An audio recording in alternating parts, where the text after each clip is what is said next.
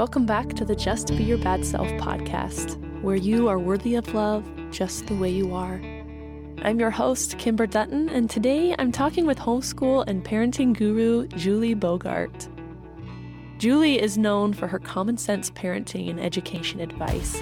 She's the author of the beloved book, The Brave Learner, which has brought joy and freedom to countless home educators.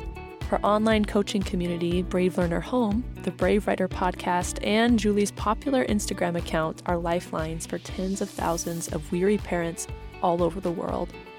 Julie's also the creator of the award winning innovative online writing program called Brave Writer, now 21 years old, serving 191 countries. She home educated her five children who are now globe-trotting adults. Today, Julie lives in Cincinnati, Ohio, and can be found sipping a cup of tea while planning her next visit to one of her lifelong learning kids. I am so excited to share this podcast with you all. I have been a fan of Julie's for several years now, and I was so thrilled when she agreed to come on this podcast. I hope that those of you who aren't parents or educators aren't turned off by the fact that this is what Julie has made her life's work because she has such gems of wisdom in here that I think everyone needs to hear. If you are someone who's listening who is not an educator or a parent, I recommend especially listening to the second half of this podcast where we really start to dive into the juicy stuff in Julie's new book, Raising Critical Thinkers where we talk about critical thinking and why it's so important in in all relationships. This podcast episode has something of value for everyone who's listening to it right now, so be sure to stick around till the end. Julie, thank you so much for being here today. I'm so excited to have you on the podcast today. Oh, I'm thrilled to be here. It's great to meet you. Let's uh, let's give the audience a little overview of who you are and what you do. Go ahead and introduce yourself for us. Oh, wonderful. So, my name is Julie Bogart. Uh, I grew up in California, but today I live in Cincinnati, Ohio. I have been a writer for pretty much my entire life. My mother is 83 and has written 75 published books. So, I grew up around writing from a very young age. And as I got into my adulthood and was raising my children, I discovered because I was in the homeschooling community that there was a dearth of good writing programs available for parents that really helped them understand the self expression part of writing, not just the rules of grammar. And as a result, I started sharing those experiences and those tools and those practices that I had been living my whole life, some of which my mother had led me in, and it resonated with our community. And so I launched a company in January of 2000 and I called it Brave Writer because it does take quite a bit of courage to enter into self expression and to support the writing of your kids. We've been doing that for 22 years. We've got, you know, 191 countries of families that have used our materials and have grown and loved it. And out of that experience, I've had the opportunity to write some really awesome books. My first one was The Brave Learner, which is all about parenting and education at home. And then this second one that is just coming out in February is called Raising Critical Thinkers. So that background really does support the work that I continue to do today. And I have to say here, so I found you. I was raised in a homeschooled family. I was raised in the military. We moved around a lot. It's just made more sense in a lot of ways to be homeschooled. And I was lucky enough that my mom is also a writer. She was an English history major, oh. Shakespeare oh. buff. Are oh you gosh. really? This is why I'm like, you remind me so much of my mom. yeah, I would say history major. I love Shakespeare. I have an acting background. Yeah, very much. You guys need to be friends. You would love each other. we so, do. I yeah, my mom, I I came from a very strong writing background and then ended up going to public school on and off and, and then in high school and i always had my mom like my mom was so much like more critical of my english papers than my high school teachers were because she's like no you, you can do better than this. I know you could do better than this. And so i had i came from a very strong writing background but then as an adult with kids i'm not an english major. I don't you know, I don't know all the things, even though I come from a strong background. I, I majored in music. And so when I discovered you through a local homeschool group, I was like, this is everything that I grew up with, but in a very awesome, doable format that helps me as a parent know how to teach my kids. It was really cool to find you. Oh, that's so wonderful to hear. I think what's a memory for most people who've been in school is this red pen syndrome of a school teacher, where you pour out your heart, maybe, you know, if, if you want to take the risk to really express yourself in writing, or you put in the work trying to match all the protocols that they've given you, and then you get it back and there's no dialogue. All you see are like a squiggle mark under a misspelled word or something like the words vague in the margin. And you're just left with this sort of empty feeling like all they noticed were a couple of errors I made. And then they give me a B plus, and I don't know why it wasn't a B or an A. I don't know what the plus means. I don't know. Is this compared to other people or compared to my last paper? Interestingly, there are a pair of researchers that I read years ago who wrote a book about writing, and they did a study to see what were the effects of all these red marks on student writing. And so they went through and collated all these papers to see if the next paper the student wrote, if they improved in the areas that the previous paper had margin notes, right? So the teacher had said, Hey, you're too vague here. You need to support this assertion. Did they do that better in the next paper?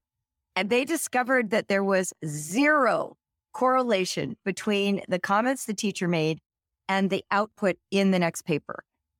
If that doesn't tell you the failure of the system, the way that we teach writing in Brave Writer is we read people's writing like we're readers and we dialogue as a conversation throughout the writing. So if a student writes a piece, right, and they are saying things like, you know, I got up in the morning and I played with my dog. It's a very straightforward sentence. But in our class, the teacher, the instructor would comment on that immediately. She would say, Oh my gosh, I can't wait to read the rest of this writing. You were playing with your dog. I wonder what game you played. Then she keeps reading. The next line might say, I threw the ball, the dog got it, and he punctured it with his tooth. And the, the writing coach would write back, punctured is such a strong verb. And so what you start seeing is there's this layered effect of affirming what's working, reacting as a reader, and giving that sort of support and encouragement. And when they run up against something that's opaque or doesn't quite meet, you know, the reader expectation of clarity, they might even say something like that. Oh, I'm very curious about this. You've led me this far. And now I want to know what else happened. And so instead of it being like unclear, too vague, mm. not enough detail, which is more like an evaluator, we engage the writer as a reader. And we have discovered that students really respond to that. Like they get excited to add more detail or correct a misimpression or to celebrate a success and try and have that effect again. And that's really the dialogue that should exist between a writing coach and a writer. That's so brilliant. As soon as you said what you did about the red pen syndrome and, and the way teachers respond to papers, I had the memory of being in my senior year of high school AP lit class, eh, spending I stayed up all night. I pulled up an all I pulled an all-nighter, really working hard on, on a paper on Othello that I wrote. I turned it in. I was really proud of it. I had my, you know, my Shakespeare buff English professor mom look at it and she was like, "Yep, this is a college level paper." So excited, turned it in, got it back. There was a big B written on it and a, a line that said, "Rework this." That was the only feedback I got and and the the English teacher was the football coach. I was oh, super oh, wow. intimidated by him, and I I was too scared to even go ask him what does this mean. My mom's like, you need to talk to him about this, and I was like, mm, I'll just take the B.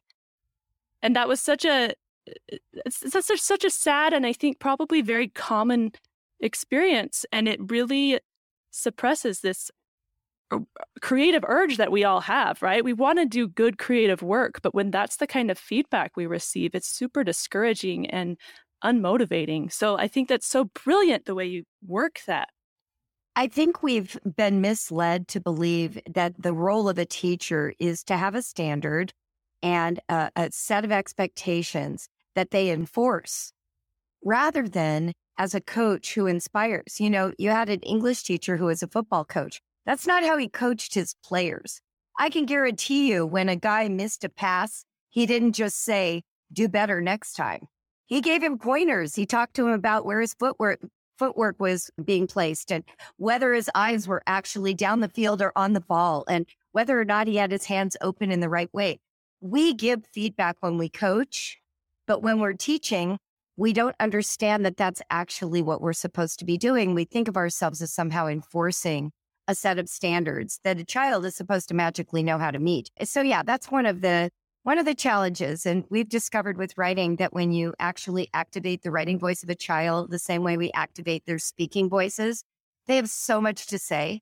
So if you have a kid who hates writing, it just means that their voice has not yet been activated. They don't know that the stuff that lives inside of them is worthy of the page and that you'll be interested in it. So you can start right there. You can jot down their oral expression on their behalf, catch them in the act. Don't ask them for it. Just listen along. And when they start telling you a little story, grab a piece of paper and a pen, start jotting down their words. They might say to you, you know, mom, what are you doing? And you can just say back, this is so good. I don't want to forget it. So I'm writing it down. Keep going. And that night at dinner, pull that sheet of paper out and say to the family, you know, Tommy was telling me about, you know, Rocky, the dog chasing the squirrel in the backyard. It was so good. I was afraid I'd forget it. So I wrote it down. I just want to read it to you. Start valuing their speech, get some of it in writing, share it with an interested audience, and you will literally transform how your kids think about writing instantly. So, this kind of leads into what I want to talk about, which is this idea of I think I told you when I talked to you, I want to talk about authenticity and education and and really you know, this term child-led learning. Mm. Tapping into your child's creativity that's already there, kind of letting them lead the way. I want to talk about that both maybe in a homeschool setting and in a public school setting. Yes. How we can encourage that, how we can tap into this innate sense of wanting to learn and discover more things about the world within education. Can you talk to us a little bit about that? Yeah. So I think it is kind of a buzzword when we talk about child led learning. What we're trying to do is correct the error of the past, which was very much instructor or teacher led learning. And if we think back to traditional educational models from the early 20th century, most public school was didactic. It was a teacher giving information, students would be tested on it, and then they'd move on to the next form. As the decades unwound in the 20th century, there was an awareness that one of the missing ingredients was the actual lived experience of children, their passions, their backgrounds, their experiences, Bell Hooks and Paulo Freire are two of these education reformers who have really brought into our awareness that children have full minds and have already brought with them rich experiences and vision and desires that influence what they learn. Reggio schooling, Montessori, Waldorf, these are all models that are trying to tap into the innate hunger to learn that is a part of every child where we can support our children as parents, whether they're at home or they're in public school, is taking them seriously. When you have a child who tells you that they're really passionate about a video game, it's not discounting that as though it's mere entertainment as a reward for doing the real work of school. It's actually being curious and investigating with them what they're getting out of it. Watch them play, be interested in when they feel triumphant, when they feel despondent, when they think there's a skill they need to learn. As we invest ourselves in being curious about our ch- children's interests, we will actually be given windows of insight into how they do learn, which can be used in other places. So, example, you've got a kid, he's in Minecraft, he's building his world, he's having some failures, he's struggling to master certain techniques. When you're doing the math homework with him later, can you revisit that stick to itiveness that he demonstrated in Minecraft and say, you know what? I know you know how to do hard things because I watched you building this world. I watched you stick to it. What support can I offer you right now to help you stick to this? What can I do to help that grow in this area? Too often, we are focused on child led learning as meaning abandoning parental influence and only focusing on what they like when really it's just child led, it's not child centered. It means that we actually know our children well enough to support their growth and development because we've observed them, we know them, we've paid attention to them. As you were talking, it just reminded me back of when we were talking about public school teachers teaching as if there's this standard that needs to be met. And I think that's really rubbed off to, onto us as parents. Oh in so many different ways. You know, I there's so much pressure that your kids take music lessons and dance lessons, are straight A students in school, or on the football team, or whatever. There's all these things that we feel like our kids should be doing to be successful humans. How right. do we how do we have a mindset shift, and what should that mindset shift even be to get away from that? This is how this is where you need to be to more following their interests and still allowing them to grow and learn. I think part of what happens when we have a child is we give birth to a human being and a fantasy simultaneously. So while we're holding this baby in our arms, it's almost like we can see their future, but it's it's a fantasy, it's idealism. And thank God, right? Hmm. The fantasy is what gives us the motivation and energy. If we could see on day one the fits our teenagers are going to give us or the frustration we're going to feel with our nine year old, we might quit before we began. So the fantasy has value. It allows us to imbue the experience with some idealism that supports the hard work that parenting really requires. But as our children get older, we have to keep ceding that territory. These are actual living, breathing human beings who are different than their parents who have their own aspirations and secret desires.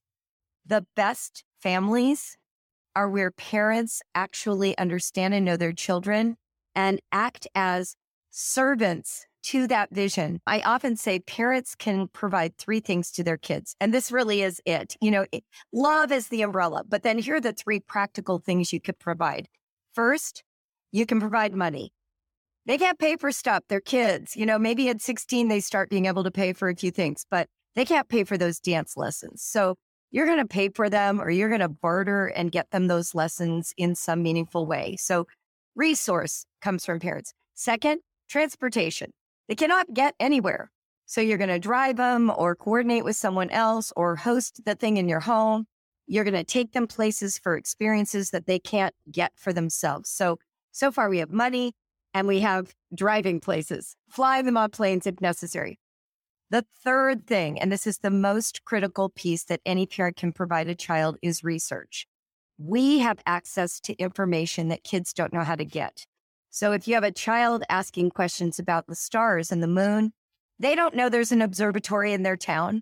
They don't know there are hobbyist astronomers they could meet. That's something you can find out for them and make happen. If your child is showing a lot of interest in a video game, rather than fighting it so much, couldn't you show them esports online? Couldn't you expose them to the journey a person goes through to write a video game? What are all the skills and tools? What kind of educational background? You can provide for your children context, more information, more opportunity, and more connections. And that's what it means to be a parent. Child led only means you're paying attention to your child but ultimately it is a parent who can make that magic happen. I do you have time? I'll give you a story yeah. of how this worked with my son Jacob. So my third child, uh, second boy, he became fascinated with the sky, mostly because of big numbers. Like it was staggering to him, for instance, that you know the Pluto. If if we were to use a scaled model of the solar system by a billion, factor of a billion, if we were standing in our neighborhood the next child who was going to stand where Pluto would be would have to be over three miles away. Like I remember him just being like, whoa, space is huge, right? So we moved to Cincinnati at that time, and there's like an art, an observatory here that is really well known nationally. So we went, we looked through these amazing telescopes. We met these old men, you know, these hobbyist astronomers who just want young children to talk to all day long. It was amazing. And then he said to us one night at dinner, Mom, I want to go Mom, Dad, I want to go to space camp. And we were broke. We didn't have money. And at the time, I just said, Oh, wouldn't that be nice? You know, we can't afford it.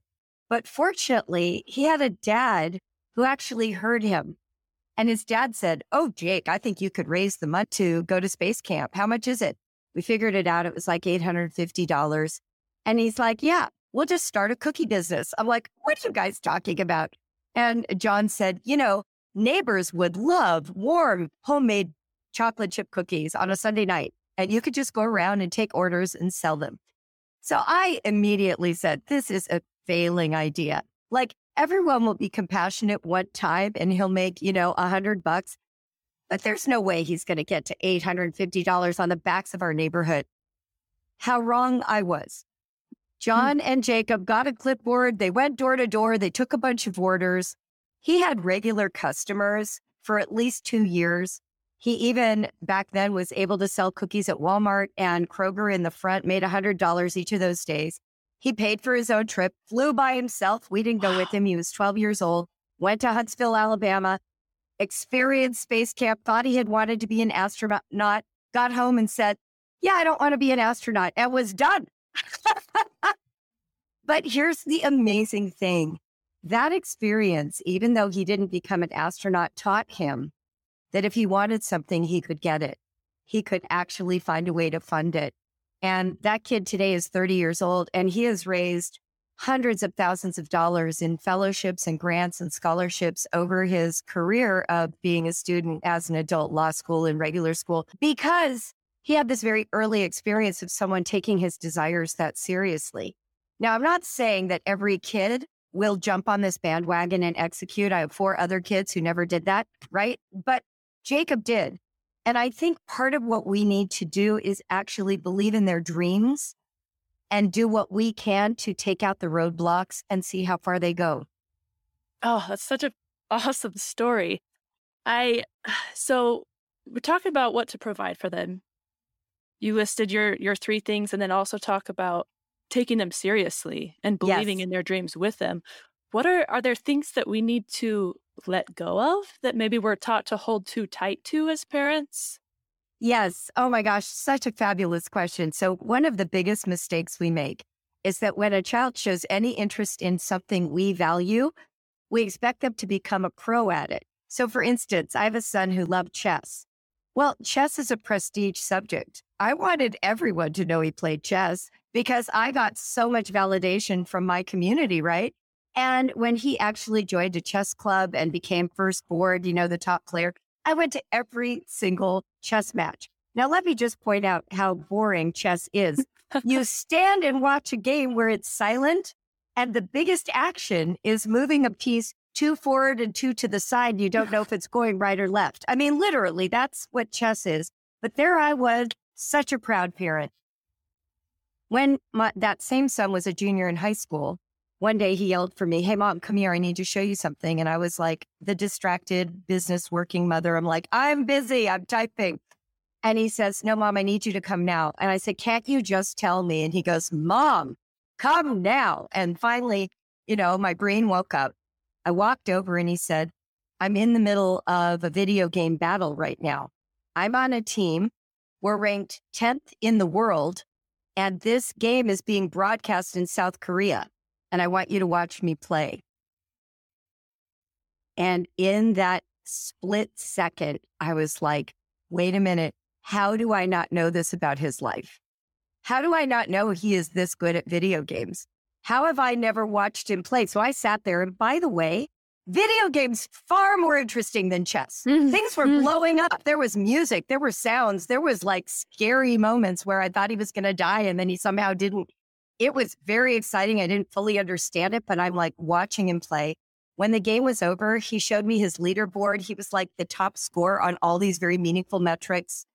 And it suddenly dawned on me how much parents ignore what their kids value if it doesn't give them prestige and how much we overvalue what makes us look good. So, one of the things you want to be careful to do is to not assume because your daughter loves ballet or your son plays violin or your other child is into Latin that that makes those superior to the kid who really loves making, you know, clay earrings or wants to build a great big Lego Death Star. There is no area that a child is interested in that doesn't have value to their growth and learning. And it is up to us to discover the inherent value and to support that child. So we have to let go of our fantasies. That's our bottom line need as parents? Join with the real, let go of the ideal.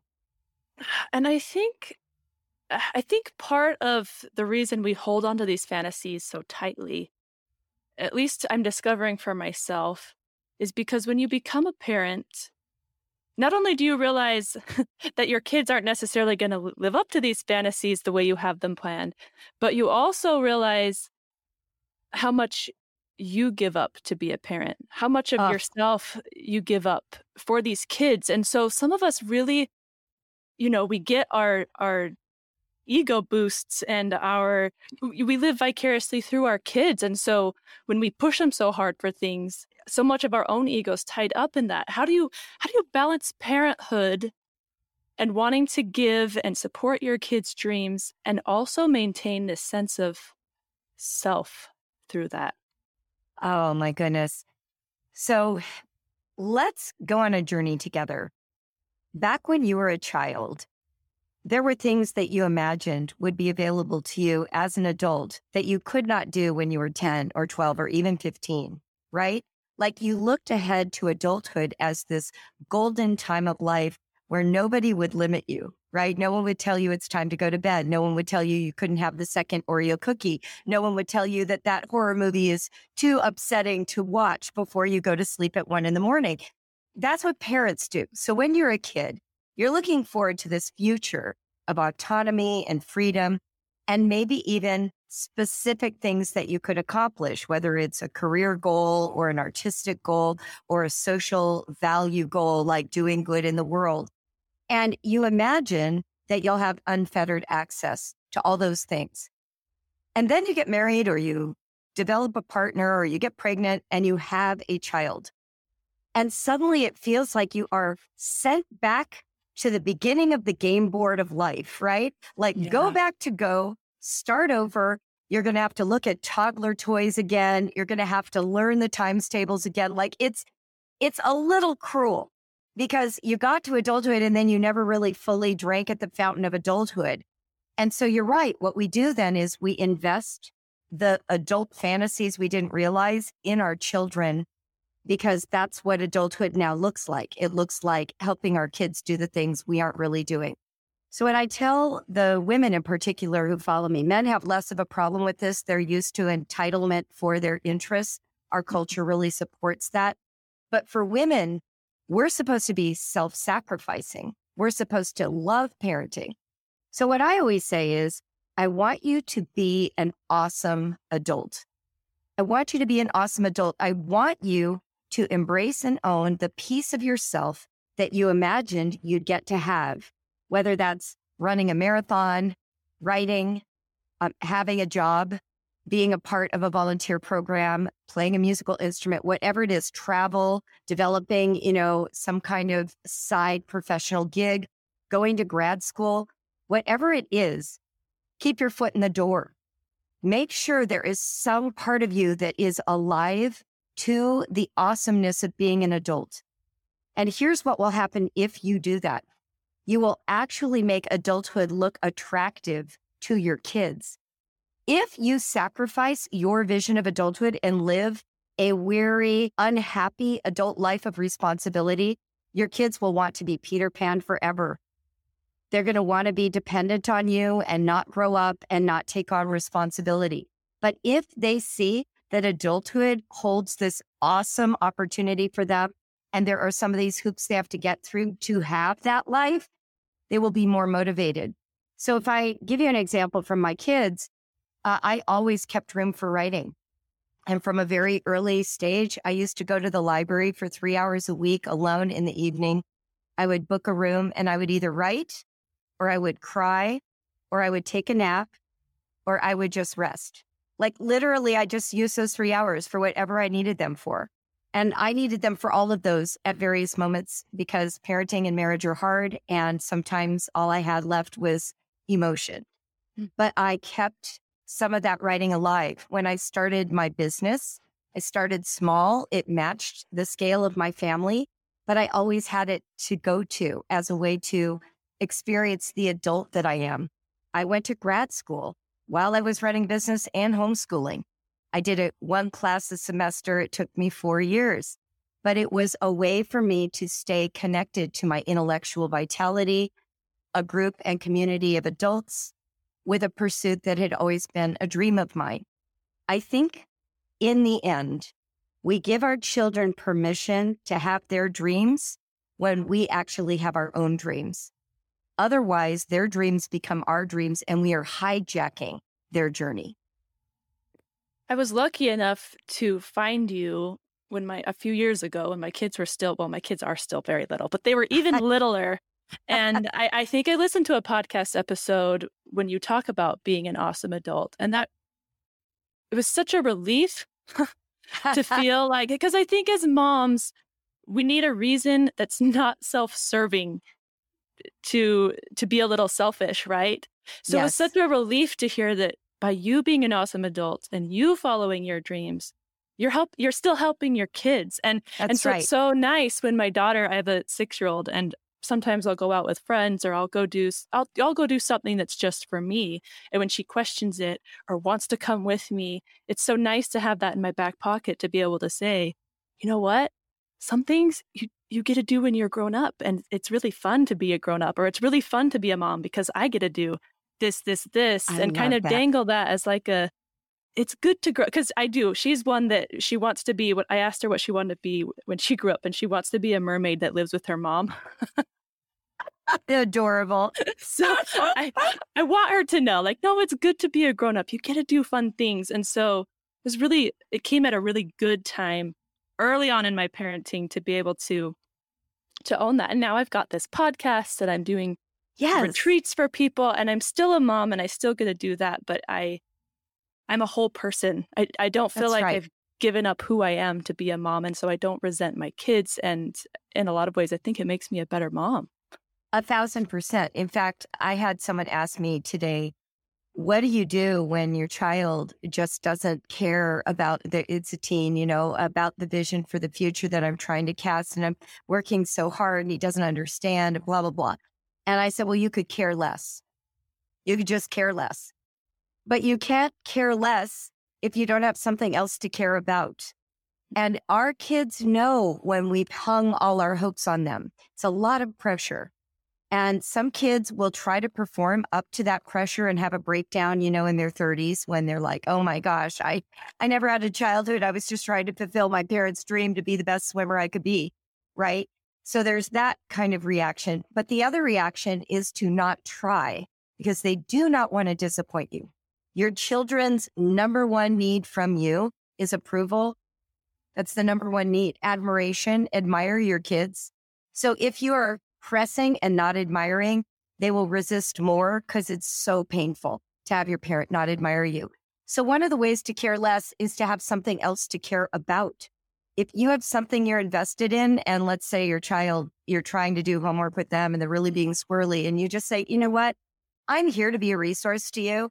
This is your homework. I already did homework. I, I'm done with school. If you need me, I'll be in the other room editing my podcast. It is a different experience than being petulant, like, well, if you're going to be that way, I can't help you, which just feels like you're engaged in this head to head combat. But if you are literally like, you know what, my life is filled with people who enjoy my company, you're not enjoying mine right now. All right, well, go do your thing. I've got this other stuff to do. It, it's a different dynamic. It, it shifts the energy in that interaction. This is what talking to you just reminds me so much. I I have your book, The Brave Learner, and I love that you talk about finding enchantment in learning and and bringing the home into homeschool and you kind of paint this very cozy warm enchanting picture of education but you're also a very real human who's had five kids you know. You know what it's like to be a parent and you know that it's not all roses but but you have such good down to earth ways to approach things. So this is this is a plug from me for your book that people oh, should well, thank read it. you. Thank you. It's it's just so beautifully written but i want to talk a little bit more about um, your book that hasn't come out yet right? Yes right. It'll be out on february 1st right. So tell us So- about that Well, thank you. The name of the book is Raising Critical Thinkers. The subtitle is A Parent's Guide to Growing Wise Kids in the Digital Age. And I wrote this book partly because of my own journey in adulthood. You know, the internet became a thing midway through my life, around 35, 36 years old. So I have a very strong memory of life before online living. And then I have an adult experience of watching us go from blogging and what I thought was like this kumbaya experience of all of us getting to know each other. And it would be build brotherly love around the world, right? To just it blowing up in a sea of trolling pixels, right? People just bludgeoning each other with their opinions and their other experts and their disagreements. And uh, during the, the internet era, I was a member of many email lists. I did grad school. I had a blog myself. I was running Brave Writer social media started, and that really changed the dynamics even further. And all that time, what I was witnessing was a loss of critical thinking, of seeking to understand and learn just for the sake of learning, not always feeling like every statement is a voting opportunity. think what the internet has done is, is it's turned all discussion into a zero sum game. You either agree or you disagree, and you do it forcefully and it's either aligned with your community or it is offending your community. Mm-hmm. And there's just this this intensity and speed of response that is undermining good critical thinking and also just healthy self-esteem and a sense of belonging in the world. So as we're raising children, it just occurred to me that there were tools that I've written and created for our online classes that I have used in my own work as an academic that would really be valuable to parents. And, you know, the heart of this book is not like a bunch of descriptions of confirmation bias and the ostrich effect. It's really about how to preserve and protect a relationship with your child when you don't agree, when that mm-hmm. child is encountering ideas that make you uncomfortable, when you are out in the world as a family trying to figure out how to make sense of disparate information that comes at you like a fire hose and you don't know how to evaluate it, let alone evaluate it with your child who's on TikTok, who's on Twitter, who's on Facebook and Instagram, and they are being slammed, slammed with all kinds of data points and they don't know how to evaluate them. So this book, it takes a relational approach, but it is very much about the zeitgeist we're in, hoping to kind of strip this polarization out of our families because we can only start in our families. You know, we're not going to change society at large, but if families change, if the culture that our children grow up in at home changes, it will trickle out into the community. I'm excited to read this just for me. yeah. Whether or not I bring my kids into it, I this, you know, everybody knows the past few years, all the political upheaval and everything with COVID and everything was so polarizing and it definitely affected my family. My husband and I came down on different sides of a lot of issues and I've I've seen marriages fall apart the last couple years because of that and there's not people don't know how to c- communicate about it in a loving respectful way. We we went to a couple counseling sessions over some yes. things. It's it's really tricky. So, can you give us a little preview of maybe some strategies or things that you talk about in your book? Yes. So the original title of the book was Raising Self Aware Thinkers. And my editor wanted it to be critical thinkers because critical thinking is such a, a big deal right now. And, and it is critical thinking, but the essential practice of a critical thinker is self awareness first. We tend to think critical thinking is about figuring out what the other person believes and then examining it for its flaws. It's sort mm-hmm. of an outward focused way of thinking about thinking. But the truth is, until you've done a good assessment of your own background, the things that are shaping and influencing you while you're doing your processing of learning, you will be so invisibly controlled by all of those factors. There will be no room for you to actually think critically about what you're reading. So let me give you an example. Several years ago, a couple decades ago, actually, I was looking into an opinion that was different than my husband's. I like that you brought that up because this will go right with it. And we got in a pretty big argument. And yet I really wanted to do this research. And he had kind of, in a weird sort of backhanded way, forbidden it by saying, well, if you do this kind of research, I don't know what I'll think of you kind of thing. And so we went to bed one night and I waited for him to fall asleep. And I snuck down the stairs of my house and I came in this room and locked the door. And I opened up my computer. And by then I was trembling head to toe. I was in a cold sweat and I couldn't even type. I was so nervous because I was worried that I was going to find out something that would really be dangerous to me. And yet I had to know the truth. I was tired of other people telling me that this thing was not okay for me to know. So I went, I looked it up, started reading, calmed right down. I was like, oh, well, here's the information. I'm alone. I'm it's the middle of the night. There's no one here to evaluate what I think about it. I don't have to render a verdict. I can simply read and let the information sit alongside my current set of beliefs just knowing that the information exists and that I read it in first person was enough. But then I knew I had to go to bed. And the thought crossed my mind, this give you a window of insight into me.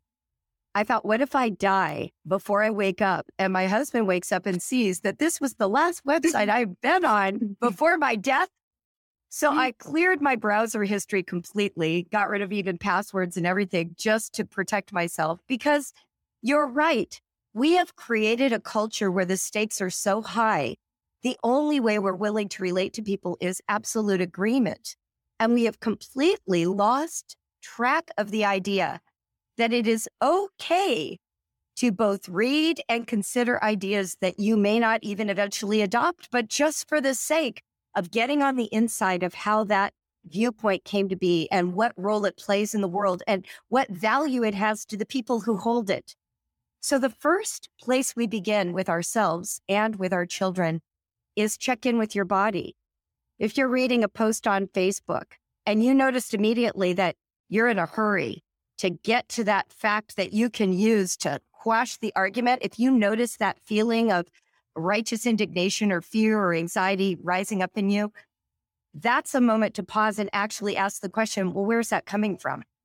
In my case, it was my marriage, it was my community, it was the information I had heard in books I had read. And it meant that if I were to cross over into considering this information, I was going to get ejected from very valuable communities. And that's what we're mostly doing. We are protecting our relationships. We are saying, I have to agree with these beliefs so the members of the people's group that I'm a part of will still let me stay. The beginning then of critical thinking is recognizing when that influence is undue pressure and how to start getting brave enough to let yourself have a deeper experience of all the range of views. One way we do it with our kids is training them to be deep readers. The internet has taken that away. You know, silent reading for 20 minutes, one book in chronological order each day around the family with your phone in a different room turned off so it doesn't distract your brain. We need spaces where we're not being called on to render an opinion or a reaction. The thumbs up, thumbs down, that is the cruelest tool mm. during a, an attempt to grow your critical thinking skills. You should not be required to agree and disagree instantly. Multiple choice testing has caused us to think that there's one right answer delivered by an authority and everyone will agree and it needs to be done under time pressure. Let that stuff go. That has nothing to do with life on social media. You are not required to agree and disagree. It's okay to just take in information. And we want to help our kids know what to do when they take it in and it causes a panic. I, man, so many thoughts going as you were talking. The first one, I love that you talk about uh, relationships and how we think a lot of times of information affecting our relationships. We don't really think about how much our relationships affect the information that we're okay Oh my with. gosh. Yes. Yes, that is the core of my book. Yeah, and and that's that's what pulled me through my marriage. When we were, you know, mm. on opposite sides politically, this is what this is what saved us. We watched some video about when you're when you're presented with with information that goes against like some of your core values and beliefs we treat it as like a physical attack, right? Our bodies yes. get all hyped up and and we go into defense defense mode. And anyways, it's a fabulous video. I'll link to it on the resources of my of my podcast because it's really good. I made my husband watch it with me because it's pretty non-biased, right? The video is. Yeah. But it's teaching us why we're biased towards certain things. And we were able to, he and I, realize that even though we don't agree with each other, a large part of the reason we choose to believe what we believe politically or you know on a variety of, my husband and i are very different in many ways. Yeah on a variety yeah. of topics is because of the social groups that we're in. He and i are very different but the people we hang out with and interact with outside of our marriage are more like us. He has he's a he's a lineman. He has very conservative yes. masculine friends and and family. His family is different than mine in that way. I have more artsy liberal yes. friends and we were able to decide we were able to say i see why you believe this and yes. i see that it would put your relationships in jeopardy to believe otherwise i love you enough that we can we can be okay and not have to feel the same way about this topic we don't talk about those things very often but we yeah. can at least respect each other to understand that there are reasons we believe the way we believe.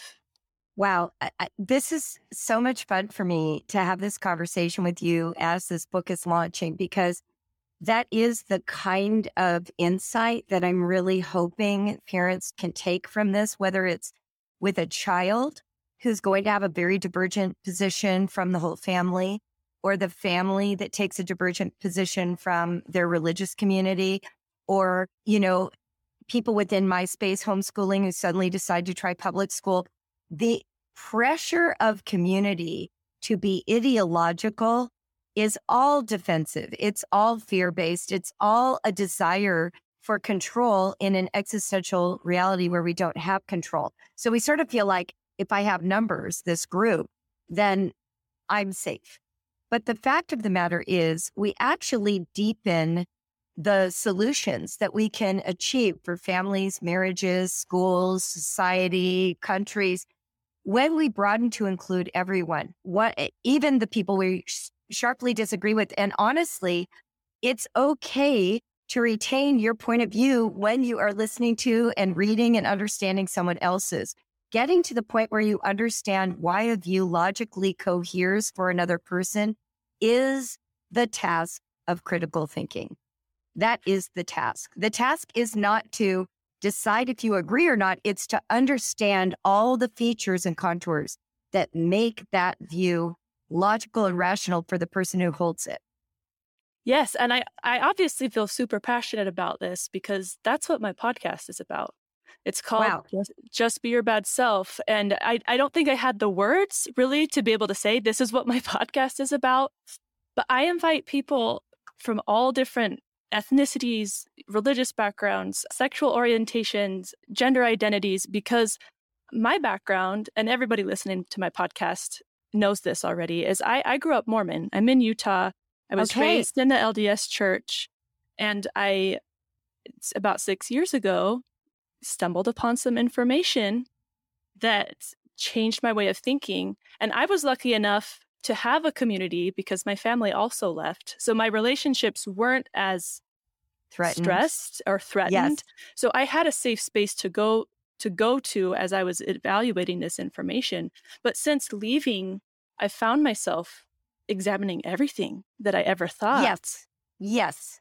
yes. And so when I started this podcast, I it would have been very easy for me to step into kind of do a little lateral transition from I'm a Mormon now I'm an ex-Mormon and I hate all things to do with right. my religion and I'm only having people on who have left the church and that's felt so wrong to me because that's that's not what I'm about. I want this idea of an examined life and everyone has a reason for believing what they believe. Everyone has a reason for doing what they do and so I've had people in the church, out of the church, nothing to do with the church on here because I just I want people to see what you're talking about, which is yes.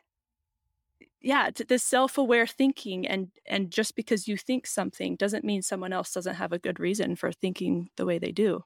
Well, and once you've gone through a change in belief, particularly one of the scale that you're describing, you also know that that can happen at any time you start to recognize that just latching on now, let's say to a scientific worldview, doesn't save you either. right? Like there is, I remember very early on when I was doing some reevaluation about my own religious background. I went to a site that was called Walk Away from Faith, and it was showing ex Mormons, ex Christians, ex Catholics, like all these different people. And so many of them just went from trusting the authority of the church they had been in to suddenly trusting the authority of scientists when they had no skill or background in science. And I remember thinking to myself, well, this feels identical. The, the spirit behind the belief structure was identical. It was a craving to be certain and to have authorities confer on them being right. But I was trying to leave that behind. That was what I was trying to leave behind was, well, wait a minute. If I don't have the credentials to evaluate this, and who does? Like when I hear debates about, let's say, climate change, my background is history and theology. Just how effective are my evaluations of the arguments being presented to me? So then we have to ask deeper questions like, what are the agendas that are behind these presentation of facts? Who are the authorities making these calls? What consensus is there among these people in their peer group? Who are the people doing the critiquing and why? And at a certain point, I may come to a tentative belief that I've put all these pieces together and I'm taking this position. But once I've done all that work, I'm also fully aware that I'm not qualified actually to evaluate the tools, the records, the studies, the methods they use to draw these conclusions. So it's with some humility. And I feel like one of the pieces missing in all of these conversations is a recognition of our own skill sets. We can read, but when we read, we feel like experts. Reading is not the same as having a direct experience or having the direct education. And then beyond that, it's not the same as having an encounter. So, just to give you a quick example, I could read a travel guide about Morocco and think that I know all about Morocco. But without having gone there, wouldn't we say you probably don't really know Morocco? We could say, I've read all about violins. I know who makes them. I know what kind of music is written for them. If I've never heard a violin, do I know violins? We tend to read information and think, well, I've read a lot, so I know it. But without a corresponding experience, like hearing the violin played or traveling to Morocco, it's insufficient. But now think about the next level. I could hear a violin played or even a bluegrass fiddler, but if I've never played the violin, do I have any appreciation for the scale of the difficulty or what's involved in the music that's been written? And same with Morocco. I can experience it as a tourist but if I've never lived there, if I've never encountered Moroccans on their terms without my, you know, tourist help, where I'm just living there, trying to learn the language, trying to make friends, that's a whole different level. That's an encounter with the violin. That's an encounter with Morocco. And so when we're talking about critical thinking, if you have not had all three of those reading, experience, and encounter, you cannot have a complete enough understanding to render a true opinion. You can have some feelings, you can have some beliefs, you can have some ideas. Most of us are spouting off calling these things opinions, and all we've done is read some articles from the side we already agree with. We've had no experiences, no education, no encounters, and we're popping off like experts. If I had one hope after reading this book, it's that all of us would take a step back and recognize just how vast the amount of information is that's out there that we're being asked to comment on and to be very selective about when we actually have an opinion and that it's okay to not have one, to simply be interested in more information. That I, I'm I'm curious. Okay, let me talk for a second, then I'll ask you my question. Great. So I'm thinking about my experience leaving the religion of my childhood. And the very most difficult thing about leaving some of those beliefs behind is that I had to really be okay with admitting how much there's there's so much that I don't know. Yes. You know, that in in, in a lot of religions we're taught to say like at least I know I can speak from my own experience. In the LDS church, we have testimony meetings where we get up and we say, I know this is true. I know this book is true. I know that I've had this experience from God. I know, I know, I know, I know, I know. And to leave that behind and realize I don't know. I don't know anything. Felt like the floor dropped out from Totally. under me and that I was just free falling. And I, I think, I think that's what's so important. I almost said earlier, it's, it's like the same as independent thinking, but I think it's different what you're talking about, this self-aware thinking. And you have to maybe be a little bit more comfortable with this idea of, I don't know. Do you address that in your book? Oh, all the way through. That that's yes, throughout. And honestly, none of us can know the interior of another person. All the factors that sort of work together to create the security that a person feels about a certain perspective or belief. One of the reasons that your LDS church or other um, community groups that are more about faith or even um, belief systems like ideological groups like La Leche League, where I was a leader for 10 years, or being a part of a certain educational model. The reason that they have community meetings to reinforce their beliefs is because they're not obvious. You know, you you have to go to these group, these Bible studies, these monthly meetings to reaffirm that this thing is true because it's very difficult to find consensus in the world. Most of these things are sort of ephemeral. They don't really have, you know, we don't all have a meeting every day to reaffirm that I live in a house. Hmm. Someone drives by, they're like, that's her house. I don't have to have meetings with people who say, I've seen her house. I've been in it. I can prove that her house is really there. The more you're in a group that makes you continually reaffirm, the more you can at- recognize that there's a faith component here. And so when they're making you double down and say, you know, you are slowly actually brainwashing yourself. You're kind of indoctrinating yourself. And that can be true with anything. That can be true. I think it was true for me with marriage. My parents are divorced. So I was convinced that I would never get a divorce. So that, you know, so then we had rules in our marriage. We will never use the word divorce. We will never say divorce is on the table. We will never um, accept any solution to our difficulties that includes divorce. When you double down on something like that over time, you're actually foreclosing meaningful options. You become completely skewed against other information, other sources of experience, other ideas that could actually benefit you. And of course, eventually I ended up divorced, ironically, right? Yeah. So I think we want to be very careful to have that humility. You know, I'm married. I don't want to be divorced is different than we will never mention the word divorce. These are, and we do this to our children. You know, we, we indoctrinate them every single day. Your child says to you, I hate the feel of water on my hands. And we're like, you have to wash your hands. Invisible germs are on them. That is what science says.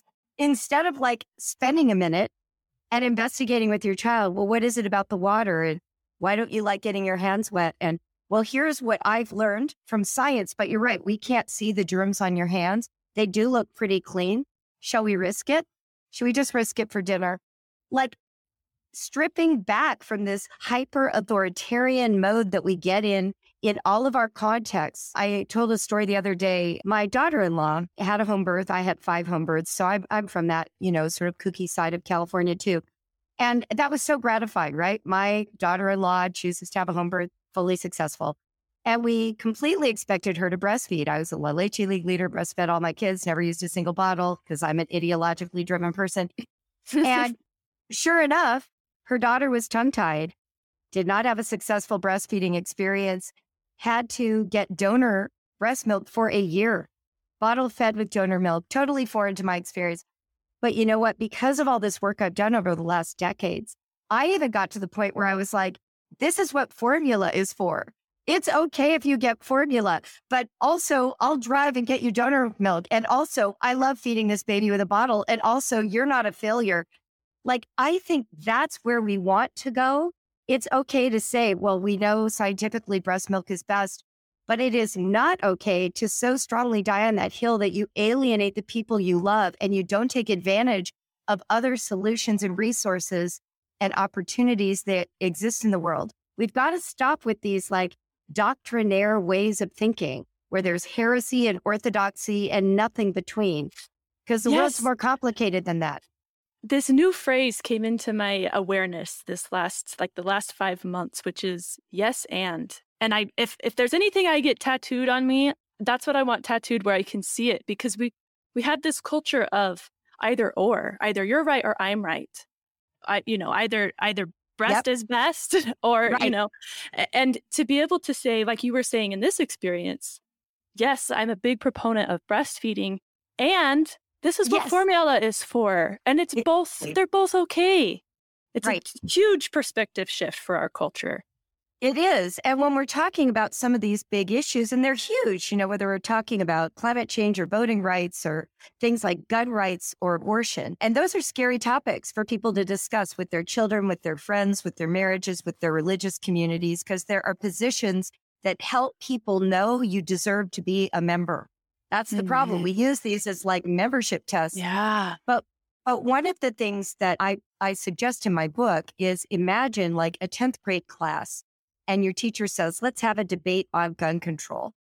I suggest instead of having a debate, divide into two groups and first identify people who have experience with guns. So there might be someone who's from a family that hunts. There might be someone who's from a family whose sibling was killed in a school shooting. There might be someone whose dad is a police officer. There might be someone whose life was saved because a security guard killed a robber, right? Like there, there are lots of gun experiences hiding in that classroom. And when we say, let's just have a debate, we aren't unearthing any of those. What we're doing is we're telling kids to take a premature position before they've heard from all these views. So, what I recommend is putting these kids into two groups with a variety of experiences in each group. Give them a list of meaningful questions to consider, not a position to take. So, what should mm. we do about X?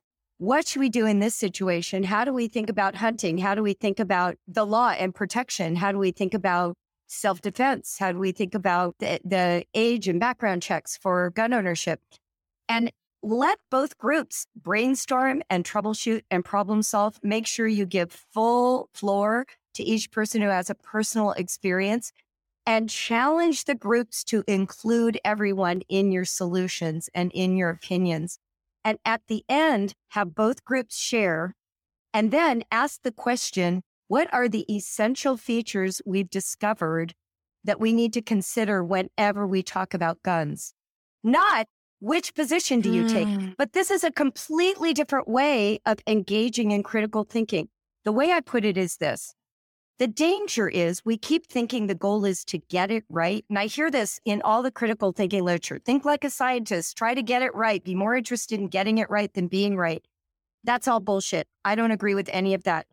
Our goal is to get it, not to get it right, just to get it, to get why this issue matters to that person for these reasons and to account for that when we're discussing, when we're problem solving, when we're troubleshooting if we could generate insight more than we focus on who's right or wrong, we would get so much further in our families, in our religious communities, and in our, our culture.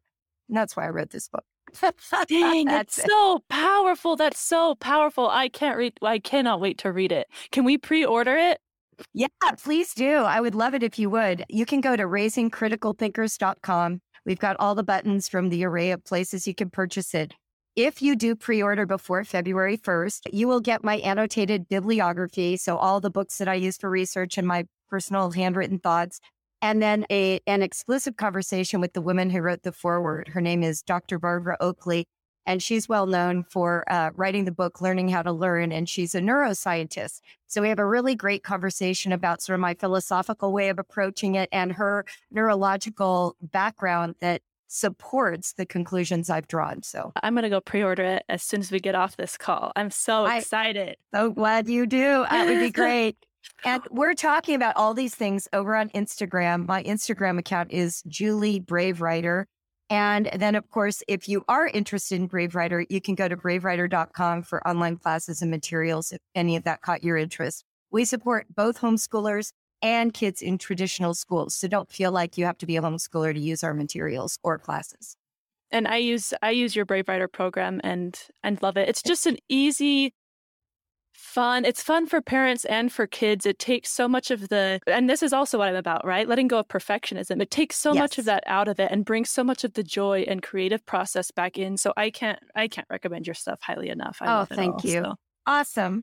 if there's is there one takeaway we talked about a lot of things today if there's one like big takeaway that you really want to leave with the listeners today what would that be your relationship with your kids is more important than any position you hold any belief you have any fantasy about their future you cherish and your relationship is only as good as there is room for both of you to be in it so it matters that you show up as yourself and it matters that you allow your kids to be who they are. You cannot be the community that excludes your child from membership.